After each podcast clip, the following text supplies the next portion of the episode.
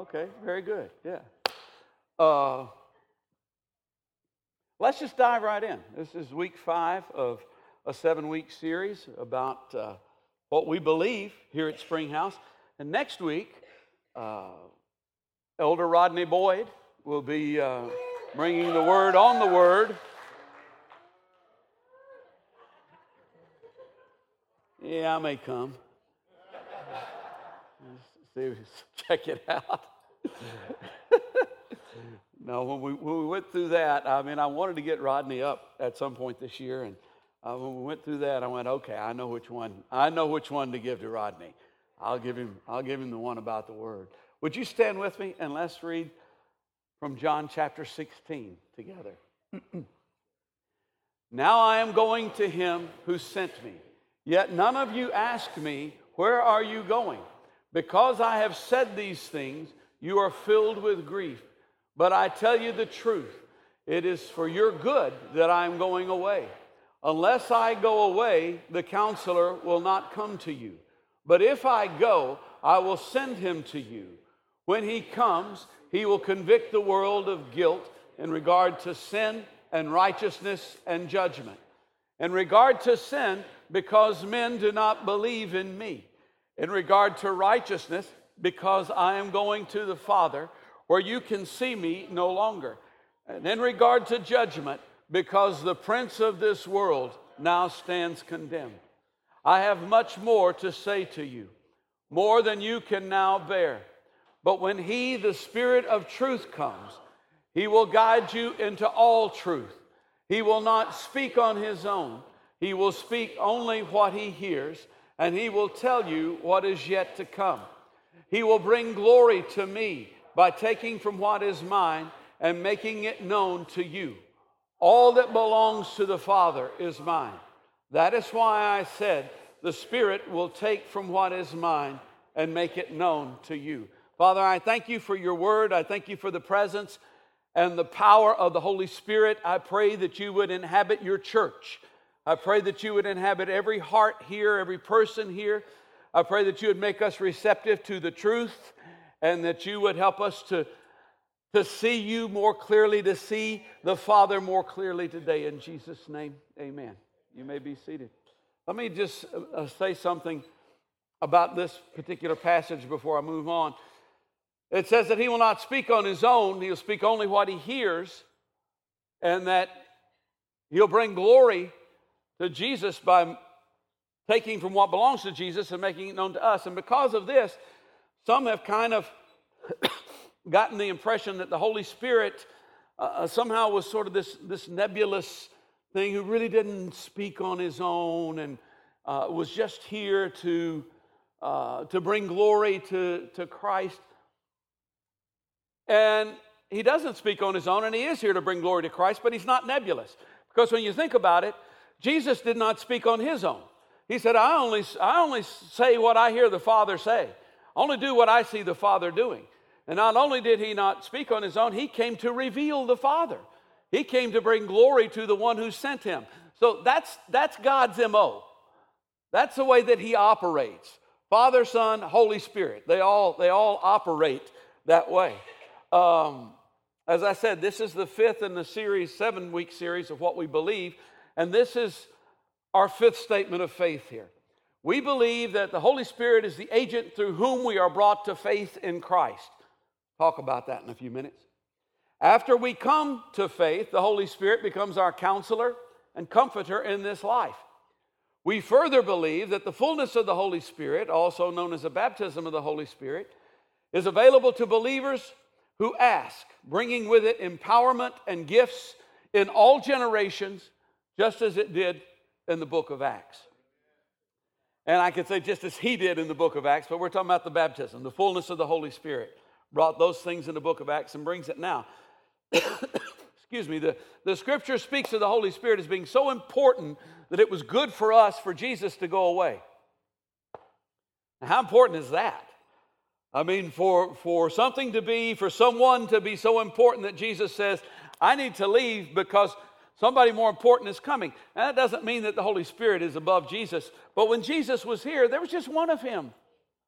And he could only be one place at one time. But the Holy Spirit can come and inhabit every single one of us, can, can, can brood over the entire face of the earth, and can and inhabit all believers, which is, which is what He does. And when He comes, He'll convict the world of guilt and convince them of righteousness. He will guide us into all truth. Even if that truth is you ought to be a tither, you know, whatever that may happen to be. He's the one who reveals Christ to us. I grew up in a neo Pentecostal setting. We didn't call it that because we didn't know what neo meant. Uh, so we, we just called it Pentecostal. But I grew up in a neo Pentecostal setting and we heard about the Holy Ghost all the time.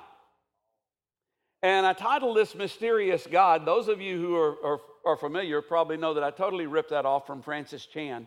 But it's, a, but it's an appropriate title because while we heard about the Holy Ghost all the time, a lot of people didn't know that there be a Holy Ghost yeah, who, were, who, were, uh, who were Christians. Uh, this is a picture from, uh, from the Pentecostal days. This actually was before I was born. And my mom and dad are not in there, but I do have a couple of uncles in there and a couple of aunts in there. My grandfather and my grandmother are the, are the oldest people in there. And I love this picture because of the joy that it exudes. Yeah, who wouldn't want some of that? Actually, if you look at this picture, there's one thing I love about it because there's one person in there right in the center. Everybody else got their game face on. And, and that one, you're kind of going, what is she up to? And how did these people feel when they realized that she had ruined their picture? This is a very serious thing, the way that, uh, the way that, uh, that my grandparents and, and the generation before me approached church, and, and that's not a bad thing at all. I mean, you know, we, we could do with a little more seriousness, but we could also, I mean, joy is one of the fruits of the Spirit. It is one of the things that's supposed to be going on in our lives. When I first came here, it took six months before anybody laughed at anything.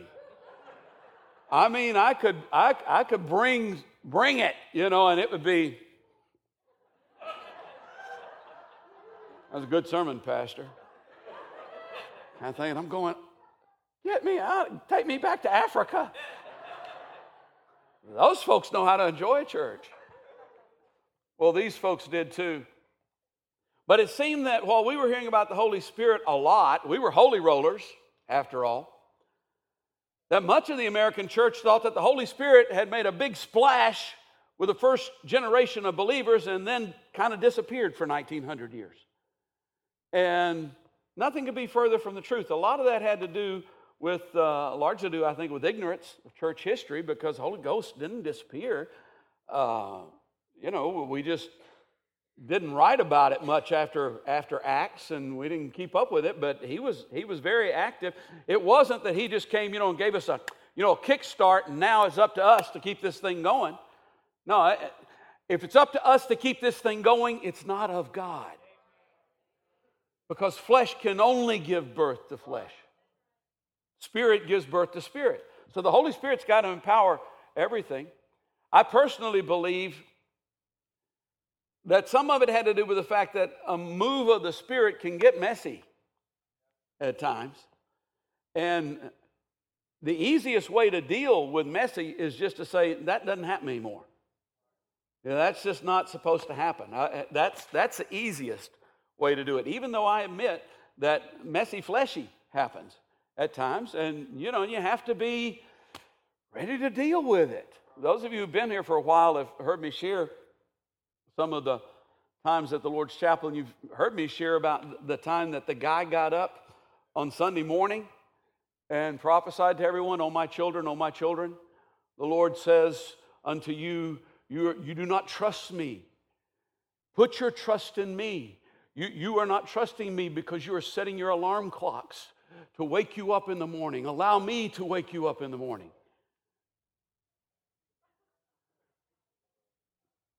And I was in my 30s. I was in my early 30s at the time, and I just didn't have the Just trying to think of the right euphemism to use here. I, I just didn't get up and say anything about, but I'm, I'm everything inside of me is going. Some of you old guys, fix that. Somebody needs to get up and say, "We love you, brother. Thanks for bringing that word, but that wasn't God." Because there are going to be people who are going to go home tonight and, and are going to have a crisis of faith before they go to bed. They're going to be going, oh, oh, I, I, I, really do trust in the Lord. Should I set my alarm clock? That's nonsense. That's ridiculous. Somebody needed to get up and go, this is stupid. Because it was. And that, but that's a hard thing to do. I mean, you know what? You talk about setting a fire in the church. You just set one, and it wasn't the kind of fire that, yeah, and, and, and, and then when you do do it, do do it. Yeah, when you do it, yeah, it was redundant, wasn't it? When you do it, uh, there are, you know, there are people going, oh, brother, you're quenching the spirit. No, you're not quenching the spirit. You're just dumping the flesh out. What you're doing. But that's hard to do. That's hard to do. Now, we Pentecostals, on the other hand, we built a tidy little theological playroom for the Holy Ghost and said, you stay right there. And we'll, we'll come visit you from time to time. And, and we'll, yeah, some of you know what I'm talking about. You feel it. You tarried for the baptism of the Holy Spirit. That's the only way you got it. And and and uh, and boy, you know, the service was supposed to end at, at nine. It started at seven in those days. It was supposed to end at nine. You had to go for two hours because God doesn't show up in the first 90 minutes. It's got it's got to be at least two hours. And uh, you know, and if you and if you happen to hit one that went to midnight, whoo, boy, you were first century. That's right. Uh, but even 10 was pretty good. And, uh, you know, and you'd tarry for the Holy Ghost, and there'd be people praying with you. And, you know, one of them would be praying, Lord, fill him, Lord, fill him. And another would be praying, Lord, empty him, Lord, empty him. And, no wonder you spoke in tongues. I mean, you, you're just.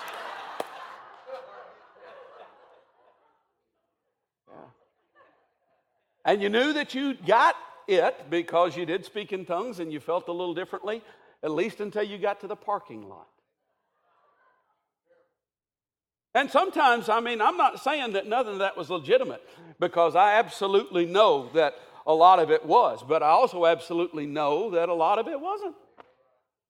Just that, it's just that simple. And we go looking for experiences and for the next experience to come along. And if nobody, if nobody brought a message in tongues and there wasn't really some really odd looking dancing going on or anything in, eh, in like three months at the church, oh, must be sin in a preacher's life.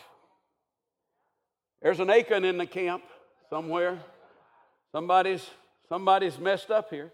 And that was, that was kind of, it wasn't a matter of, it, it wasn't like, hey, you know, why don't we take this one day at a time and just walk with Jesus step by step by step? Now, there were certainly those who did that, but, but there were those who didn't. And when others, when others from other camps would claim, well, we received the Holy Spirit when we were saved, we'd go, eh, not really. And the theology of it all was, was, was pretty fuzzy.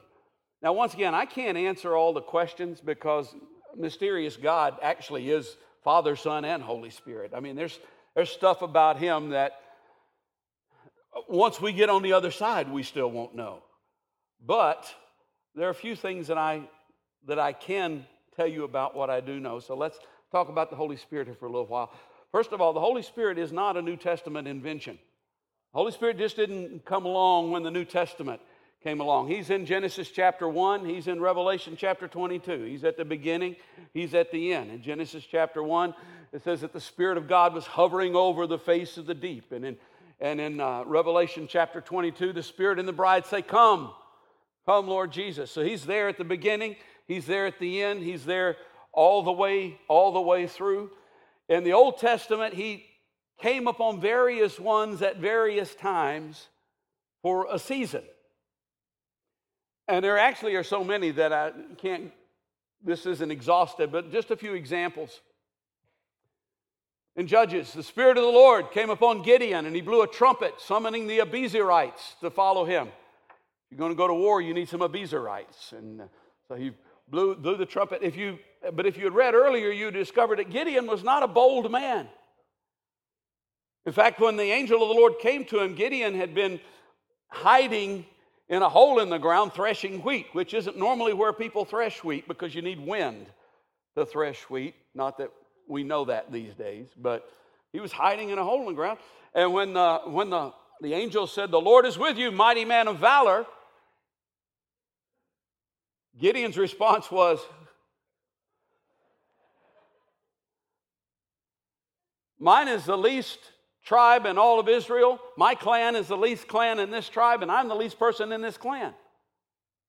So who's this mighty man of valor that you're talking to? And then when and when he got instructions from the Lord, go tear down the altar to Baal, cut down the Asherah pole, make a proper altar to the Lord and offer a sacrifice. He went, Yes, I will do that as soon as it gets dark and nobody can see me. But when the Spirit of the Lord came upon him, he blew the trumpet. He said, Okay, come on, we're going to war. Because the Spirit of the Lord came upon him and made him bold. Here's another one. The Spirit of the Lord came upon him in power so that he tore the lion apart with his bare hands. Who was that? Oh, come on. You guys read the Bible, right? Samson. Yeah, Samson. You know, uh, people tend to think of Samson as being kind of a Arnold Schwarzenegger, Ronnie Whimsett, if those of you who know him, you know, kind of guy. He's just, you know, really. I don't think he was. I mean, I think he was.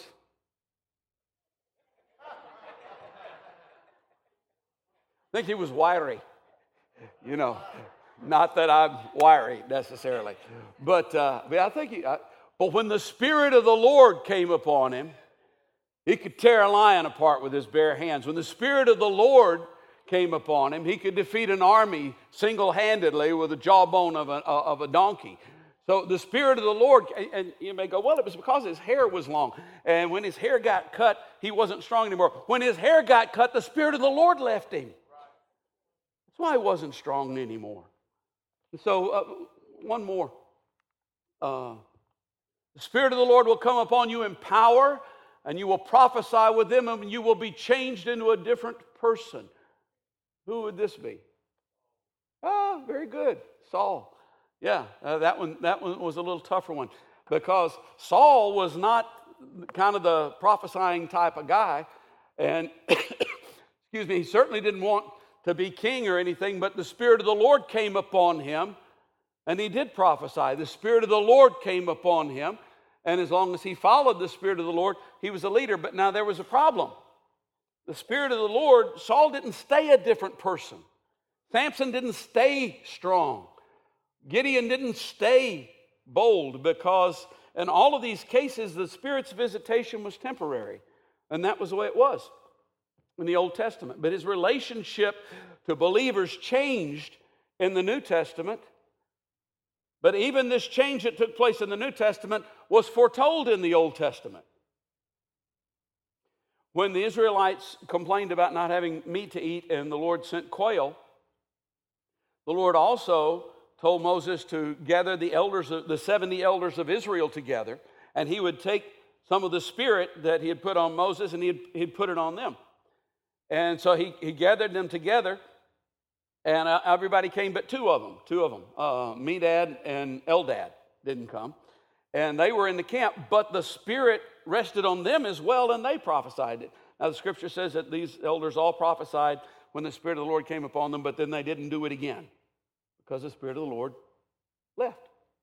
And Joshua was upset because Medad and Eldad didn't come to the meeting, but they, they got touched anyway. And he told Moses, Moses, my Lord, you got to stop them. And Moses said, Are you jealous for my sake? I wish that all of the Lord's people were prophets and that the Lord would put his spirit on them. He was praying for us. He was asking God to do something for us. I don't know that Moses knew he was praying. I think he was just expressing the desires of his heart. But you know, when you're really walking with the Lord and the Spirit is on you and you express the desires of your heart, guess what? That happens, that turns into a prayer. Prayer that God hears and God answers. So he was praying for the day of Pentecost right there. The prophet Joel spoke about it. And afterward, I will pour out my spirit on all people. Your sons and daughters will prophesy. Your old men will dream dreams. Your young men will see visions. Even on my servants, both men and women, I will pour out my spirit in those days. And afterward, uh, if you've seen Star of Bethlehem, which we've shown several times at Christmas time, you know what the afterward means. And if not, I don't have time to tell you, but you can, you can go watch it and find out what this is afterwards.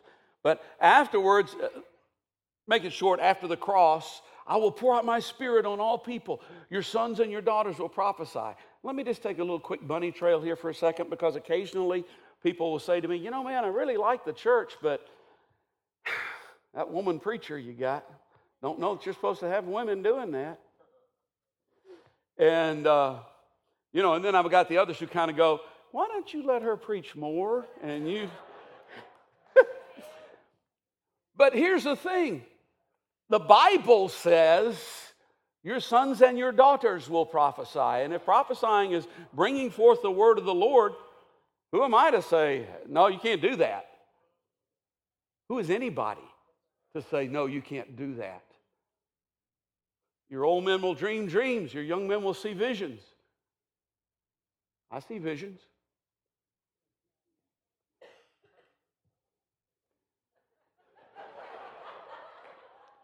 We're going to be here a long time today if y'all don't. If y'all don't help me, help. Yes, please. Even on my servants, both men and women, I will pour out my spirit in those days. And when Peter stood up on the day of Pentecost, just like Gideon, little bold, timid Peter, and who had suddenly, bold, timid, no, timid Peter, who had suddenly become bold because the Holy Spirit had come upon him, he referenced this. He said, These men aren't drunk as you suppose. They just look that way because they're Pentecostal. It's only nine in the morning. No, this is what was spoken by the prophet Joel. This, is, this has been foretold. This is rooted in Scripture. This is something we knew was coming. Now, let me do say this the Holy Spirit is in every believer. That doesn't mean that the baptism of the Holy Spirit isn't needed, it isn't of value. The options aren't simply full or empty. There are things in between. Yeah. If you if you go out and look at your gas gauge on your car and it's not broken, it may say full, it may say empty, it may say something else. In fact, most of the time it does say something else. And every every every believer has to have some of the Holy Spirit in them. When Jesus was talking to Nicodemus, he said, I tell you the truth, no one can enter the kingdom of God unless he is born of water and the Spirit. Being born again is being born of the Spirit. The first time you're born, you're born of water. That's the natural birth. But being born of the Spirit, flesh can only give birth to flesh. Spirit gives birth to spirit and puts us into the kingdom. Over in, um, in Romans chapter 8, Paul says that we're not controlled by the sinful nature, but by the Spirit, if the Spirit of God lives in us. And if anyone does not have the Spirit of Christ, he doesn't belong to Christ. You can't be a Christian without the Spirit inside of you. Becoming a Christian isn't just something, isn't something that man can do. Not even something woman can do. It's not something that the flesh can do. It, it requires the activity and intervention and the agency of the Holy Spirit to make it happen. I mean, you can be a Christian, a nominal Christian, but a real Christian requires that you have the Spirit. And then over in 1 Corinthians 12, Paul says, We were all baptized by one Spirit into one body. There are a lot of baptisms talked about in, uh, in Scripture, so let, let's not get this confused. But what he's talking about is when you come to Christ, the Holy Spirit takes you, transfers you out of the kingdom of darkness into the kingdom of light, also known as putting you into the body of Christ. Baptism is being, is being put into something. And so the Holy Spirit is the one who puts us in the body of Christ. He's the, he's the agent that is at work there. Now, water baptism is important, and it's important because Jesus commanded it. In the Great Commission, where he said to go and make disciples of all nations, he also said baptizing them in the name of the Father and the Son and the Holy Spirit. So if he said baptize people, guess what? I'm going to baptize people because that's what he said to do. And, and if, if, if people coming to him are supposed to be baptized because he commanded it, this is, This is a sign of his lordship in our lives. And let me just say one other thing, because Maurice, I'm proud of you, buddy. I really am. Uh, and I know that because I've run into them from time to time, I know that there are people, there may be some here today, who've never been baptized because they're afraid of water. Okay, I, let, me, let me try to help you out with that because you know, there are people who will argue with you about the mode of baptism and how it's supposed to be done, water baptism. And virtually all the baptisms we've done have been total submersion, okay? And I, I love that symbolism. That's great death, burial, resurrection of Jesus Christ. Uh, but do you know that that's not how most of the Christians in the world do it? Most of the Christians in the world don't do it that way. Most of the Christians in the world do it by pouring. They'll, they'll I mean, sometimes you call it sprinkling, but that's actually pouring. And in fact, if you, if you look at a lot of the depictions of Christ's baptism, often you'll see him standing in the water and John standing over pour. So, hey, if you're afraid of water, you want to get poured, I'm your man. I'll do it. Or, or, or you know, some, somebody else can do it. It's because it's not about the ritual. It's about the reality behind the ritual. Peter, Peter says, Peter says that this water symbolizes baptism that now saves you. He says it's not the removal of dirt from the body, it's the pledge of a good conscience toward God. You're saved, and he goes on to say, it saves you by the resurrection of Jesus Christ. The reality behind it is the power of the resurrection of Jesus Christ coupled with the pledge of a good conscience toward God. And that pledge of a good conscience toward God isn't a matter of, God, I've really been a good boy. It's not a matter of, you know, I, I, I stopped sinning, so here I am. Because you know what? You didn't. The pledge of a good conscience toward God is that conscience that says, you know, Jesus Christ really did die on the cross for my sins. Jesus Christ really was resurrected from the dead. I really do need a Savior, and He's it. That's, that's the pledge. That's the pledge of faith. That's, that, that's what seals it. That's what makes it real. And then the ritual has meaning. Then the ritual becomes powerful.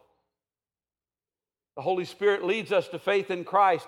I, I can't unravel the mystery of how God's sovereign purpose and man's free will interact in salvation, but I know that the Holy Spirit is the agent in bringing people to Christ. We've already seen that the Holy Spirit's the one who baptizes us into the body, places us into the body of Christ, but He also attracts us to Christ, opening us up to the truth. Jesus said, No one can come to me unless the Father who sent me draws him. If you've come to Christ, it wasn't because you figured it out or because it was your idea or because you went, you know, I think I'm going to get saved. It's because God drew you. It's, it's because his agent was, was after you. I hesitate to use the word hound of heaven because it almost sounds irreverent, but the hound of heaven was on your trail, tracking you down and going after you. And the agent through which he does that is the Holy Spirit. This is, this is liberating. This, is, this sets us free. At least it, it does, does for me. We read in, let's see, I, is this next? Yeah, we read this earlier. He will convict the world in regard to guilt and in regard to, uh, of guilt, in regard to sin and righteousness and judgment. In regard to sin, because men do not believe in me. Sin, the, the root of sin is unbelief. That's the root of sin. God said you'll die. You won't die. Oh, I don't believe what God said. Sin. The root of sin is unbelief because men did not believe in me. In regard to righteousness, he said, because I'm going to the Father who sent me. They're going to put, they're going to, they're going to crucify me on a cross. They're going to put me in the ground. But guess what? I'm going to be resurrected and seated at the right hand of the Father, far above all powers and principalities, and given a name that's above every name. And people are going to go, he must be righteous. He must be the one who's right in God's sight. And the one who convicts the world of that is not you. And it's not me. I used to, I used to be, I used to be under a load of guilt as a child about sharing uh, the gospel with people and them not getting saved. But what is wrong with me? I told this person about that they needed to get saved, and I told them how to get saved, and they didn't. I must be doing something wrong. No. And when I did share the gospel with somebody and they did get saved, it wasn't because I was doing something right. All I am is just being, I, all I do is just be obedient. One sows, one reaps, the sower and the harvester will rejoice together. And if I go and I share the gospel with somebody and they don't give their life to Jesus Christ, you know what? I just plowed a row. I just, I just threw some seed out. And one of these days, somebody may come along and share the gospel with them, and they'll go, Well, yeah, I, I think I'll do that. And you know what? God just gave me credit as well as giving them credit. And when I share the gospel with somebody and they do get saved, it's not because I am so convincing. It is because somebody's been praying for that person, somebody's been sharing the gospel in that person's life, somebody's been showing them the love of Christ, and I just happened to be there when it all came together. So the Holy Ghost is the one who does this. Yeah, um, no, I'm gonna, I'm gonna click over this one because I, I really don't have time to go into this one. The baptism of the Holy Spirit. While every believer has the Holy Spirit, there's clearly a presence of the fullness of the Spirit that's beyond simply salvation. Over in Acts chapter 19, Paul came to Ephesus and he found some disciples there and he asked them this question Did you receive the Holy Spirit when you believed? Now, Paul is the one who said, If anyone does not have the Spirit of Christ, he does not belong to Christ. Yet he's acknowledging that these guys have already believed He's going, Did you get the Holy Spirit then? So he's obviously talking about something else. He's talking about another step, something beyond. What's the baptism of the Holy Spirit for? Jesus said, You will receive power when the Holy Spirit comes upon you. You will be my witnesses in Judea and Jerusalem in Judea and Samaria and the uttermost parts of the earth. When the Holy Spirit came up on Gideon, he became bold. When the Holy Spirit came upon Samson, he became strong. When the Holy Spirit came upon Saul, he became a different person. And when the Holy Spirit comes upon us, when the fullness of the Holy Spirit begins to inhabit our lives, we receive power to become bold and powerful and, yeah, strong and different. Was that Sam Strong who said strong? yeah, it was. Okay. Uh, that's, that's what the baptism of the Holy, and, and it changes our lives.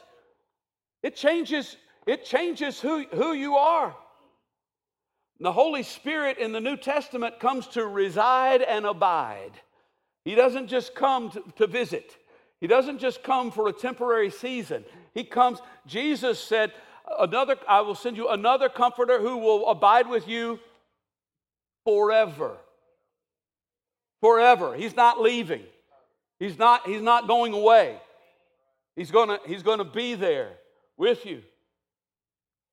What does the fullness of the Holy Spirit bring? Well, the fullness of the Holy Spirit brings gifts 1 Corinthians chapter 12, and obviously I'm going to have to fly through this, but we spent the entire year last year on the Holy Ghost and, and spent several weeks on this, so you can go back and on the, on the website and catch the, the archive of this. It brings the gifts over in 1 Corinthians 12.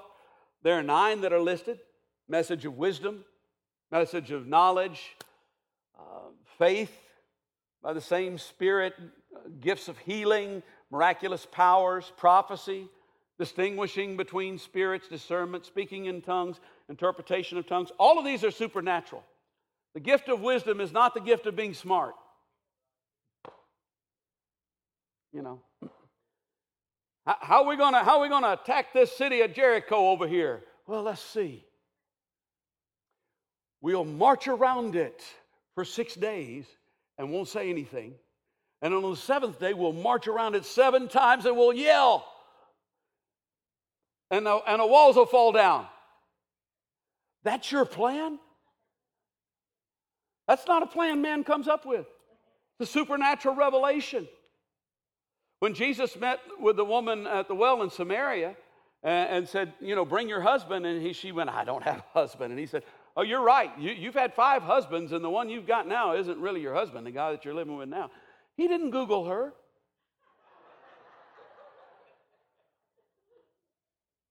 There was supernatural revelation that came there that told him, told him what, what to say, told him what, what was going on. That these are the gifts of the Spirit and they're all supernatural. And we've had a tendency, we've had a tendency in Pentecostal camps to think that I have the gift of. I have the gift of healing, or I have the gift of. No, you don't. You have the Holy Spirit. You have the Holy Spirit. The Holy Spirit has all these gifts, and He distributes them as He will to the ones that, that, but He's there the whole time. And, you know, sometimes people kind of go, well, you know what? Why isn't everybody healed? Well, I don't know. I just know people don't get healed sometimes. And I know God's working this out. Maybe, maybe, maybe they didn't get healed because the only way to get this one saved is to have them attend the funeral. You know, like I was saying uh, earlier, sometimes there's some suffering that's involved in filling up the sufferings of Christ so that God's kingdom can be advanced and his son can be glorified. There's nothing in Scripture to indicate that these ever stopped. Nothing whatsoever. Uh, some use 1 Corinthians 13 8 to say that, that this is stopped, but that's quite a stretch. Says, Love never fails, but where there are prophecies, they will cease. Where there are tongues, they will be still. Where there is knowledge, it will pass away. Well, in the first place, that's not what he's talking about. But in the second place, uh, prophecy hasn't ceased. There's still prophecy being fulfilled all the time. I don't think the Lord's returned yet, and I believe He's going to. I don't think that Satan's been bound and sin banished from the world yet. That's going to happen. And I, I, I, find it quite ironic that, um, that, you know, it also says that knowledge has ceased. I find it quite ironic that people would build schools to teach that knowledge has ceased. So why am I paying you money to give me knowledge about things? No, there's, there's nothing in Scripture to indicate that any of this is ended. And like I say, we need it. We need it now more than ever. And it's, and it's different things in different cultures, but we need it now more than ever. And, and let me just very quickly the word of prophecy does not have to start with, oh, my children, or anything like that. The word of prophecy doesn't even have to be in the meeting, it doesn't even have to be in this building. The prophetic word can be God laying on your heart, hey, that one, you, you need to go talk to that one. Go share with her the scripture verse that I, that I pointed out to you this morning. Go, go, go tell him that, that you believe in, in my my calling on his life? Go tell him that. That's, that's the word of the Lord. That's prophetic. So the gifts are one of the things that are brought. The, the fruit of the Spirit is one of the things that are brought. The fruit of the Spirit is love, joy, peace, patience, kindness, goodness, faithfulness, meekness, self control. Yeah. Yeah, I was just, I kind of got stuck on that one there. Uh, love, joy, you know, and when you've got the Holy Spirit in your life, these things are supposed to be increasing. It's, they're not just words, they're reality. And what's happening in your life. And, and the, the fruit of the Spirit is love. And if you, you can speak in tongues from, from now till tomorrow morning, and if you're mean as a snake, you still can't convince me that you're full of the Holy Ghost. Because I, I am, said this in early service, and we'll say it in the second service. I am so tired of us saying to people, Jesus loves you, and yet they would never know it by looking at how we treat them. Come on. I mean, get over it. Not everybody's got to agree with us about everything. There's only one thing. And what we have to do is show the love of Jesus, show the joy of Jesus, the peace of Jesus. And I'm not talking about putting on a mask, I'm talking about being filled with the Holy Ghost because He'll make it happen. How do you receive the fullness of the Spirit? You ask if you then, though you are evil, know how to give good gifts to your children, how much more will your Father in heaven give the Holy Spirit to those who ask Him? You know, I talked earlier about tarrying and having, you know, people pray this and pray that. And hey, that's, that's cool. That's great. I, I, that's how it happened with me. Uh, and it certainly can happen with you, but there is no formula. There is no formula. They tarried on the day of Pentecost in the upper room. And suddenly there came from heaven a sound like a mighty rushing wind. And the room in which they were, they were all seated shook, and cloven tongues of fire came and rested upon the heads of each one of them. Oh, and by the way, they spoke in tongues. But I mean, yeah, that's one way for it to happen. At Cornelius's house, they were just listening to Peter preach, and all of a sudden the sermon got interrupted because the Holy Ghost decided to do something. In other, other places in the scripture, uh, people were prayed for, laying on of hands uh, occurred, and they were, they were prayed for, and they received the Holy Spirit. I've known people receiving the baptism of the Holy Spirit washing dishes. I've known people receiving the baptism of the Holy Spirit driving their car. And people uh, trying to go to sleep, but they really wanted the Holy Spirit more than they wanted to go to sleep. And they ended up getting the Holy Spirit laying, laying in their bed. And, I, and when I say getting the Holy Spirit, you know, the Spirit was there. I'm talking about the fullness of the Holy Spirit. I'm talking about this, this other experience that's being talked about. There is no formula. Well, how do you know if you've got the fullness of the Holy Spirit? Essentially, you receive it by faith. However, the fruits of the Spirit and the gifts of the Spirit begin to flow in your life, and you receive power to be bold. All of a sudden, that, that, that person who was so katowed at work. Is that, the, is that a word? Is that the right word? Yeah, I just made that up, but it's, it's a really good word. Yeah, go with it. That, that, that person who was uh, so browbeaten at work that they wouldn't, wouldn't say anything, or, uh, you know, all of a sudden can go, hey, I, you know what? I, I love you and, and I love Jesus. He just made such a difference in my life. That's boldness. You know? All of a sudden, there's that power to be bold, there's that power to, to deal with what life is throwing at you and the strength that you need to carry on. And you become a new person. Don't you, Fred Jones? You become a new person. I mean, it, it I, I, you know, I'm just going to get Pentecostal on you for a second. The grass, the grass looks greener, the sky looks bluer, the, the, the, the air smells fresher even if it isn't. I mean, you know, because you're smelling air coming from someplace else. You're, you're, you've, got, you've got some heavenly breezes going on. You're like, you, it, you're a different person. Would you stand with me? Yeah. For those who are going to pray for people, come forward and,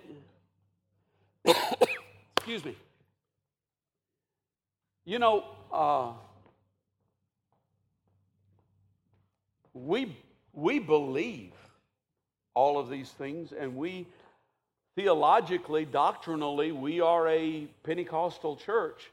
But I know that we have a lot of people who really, baptism of the Holy Spirit, what's that? Because we talk about a lot of other things, and that doesn't come up that often. And you may be one of those people, you've never heard of it. You're kind of what is he talking about? Uh, Sound like, sound like it might be something that's pretty good? Uh, you, you got two choices. Well, actually, you got three. You can ignore it and just go ahead and look up and go, man, I don't know what's so different about this Christian thing. Yeah. Or you can go home and get your Bible out, start searching some of these scriptures that I've given you. Uh, they're in your bulletin and search it out for yourself. You really should. Or you may be going, hey, I'm ready right now. I'm in. Let's seal. I need some of this. Seal the deal. Uh, if you need boldness, power, newness, any of these things, the fullness of the Holy Spirit, I encourage you to come. These brothers and sisters will pray with you. It's a fallen world. Some of you came in with, with other needs. Some of you came in with things that you just need somebody to pray with you today. That's what this time is for. We're going to worship for a few moments. You can come. Yeah, you don't have to wait until we start. If you, if you need to come, you, you can go ahead and come. If you don't need to come, then worship with us. Worship with us in spirit and in truth.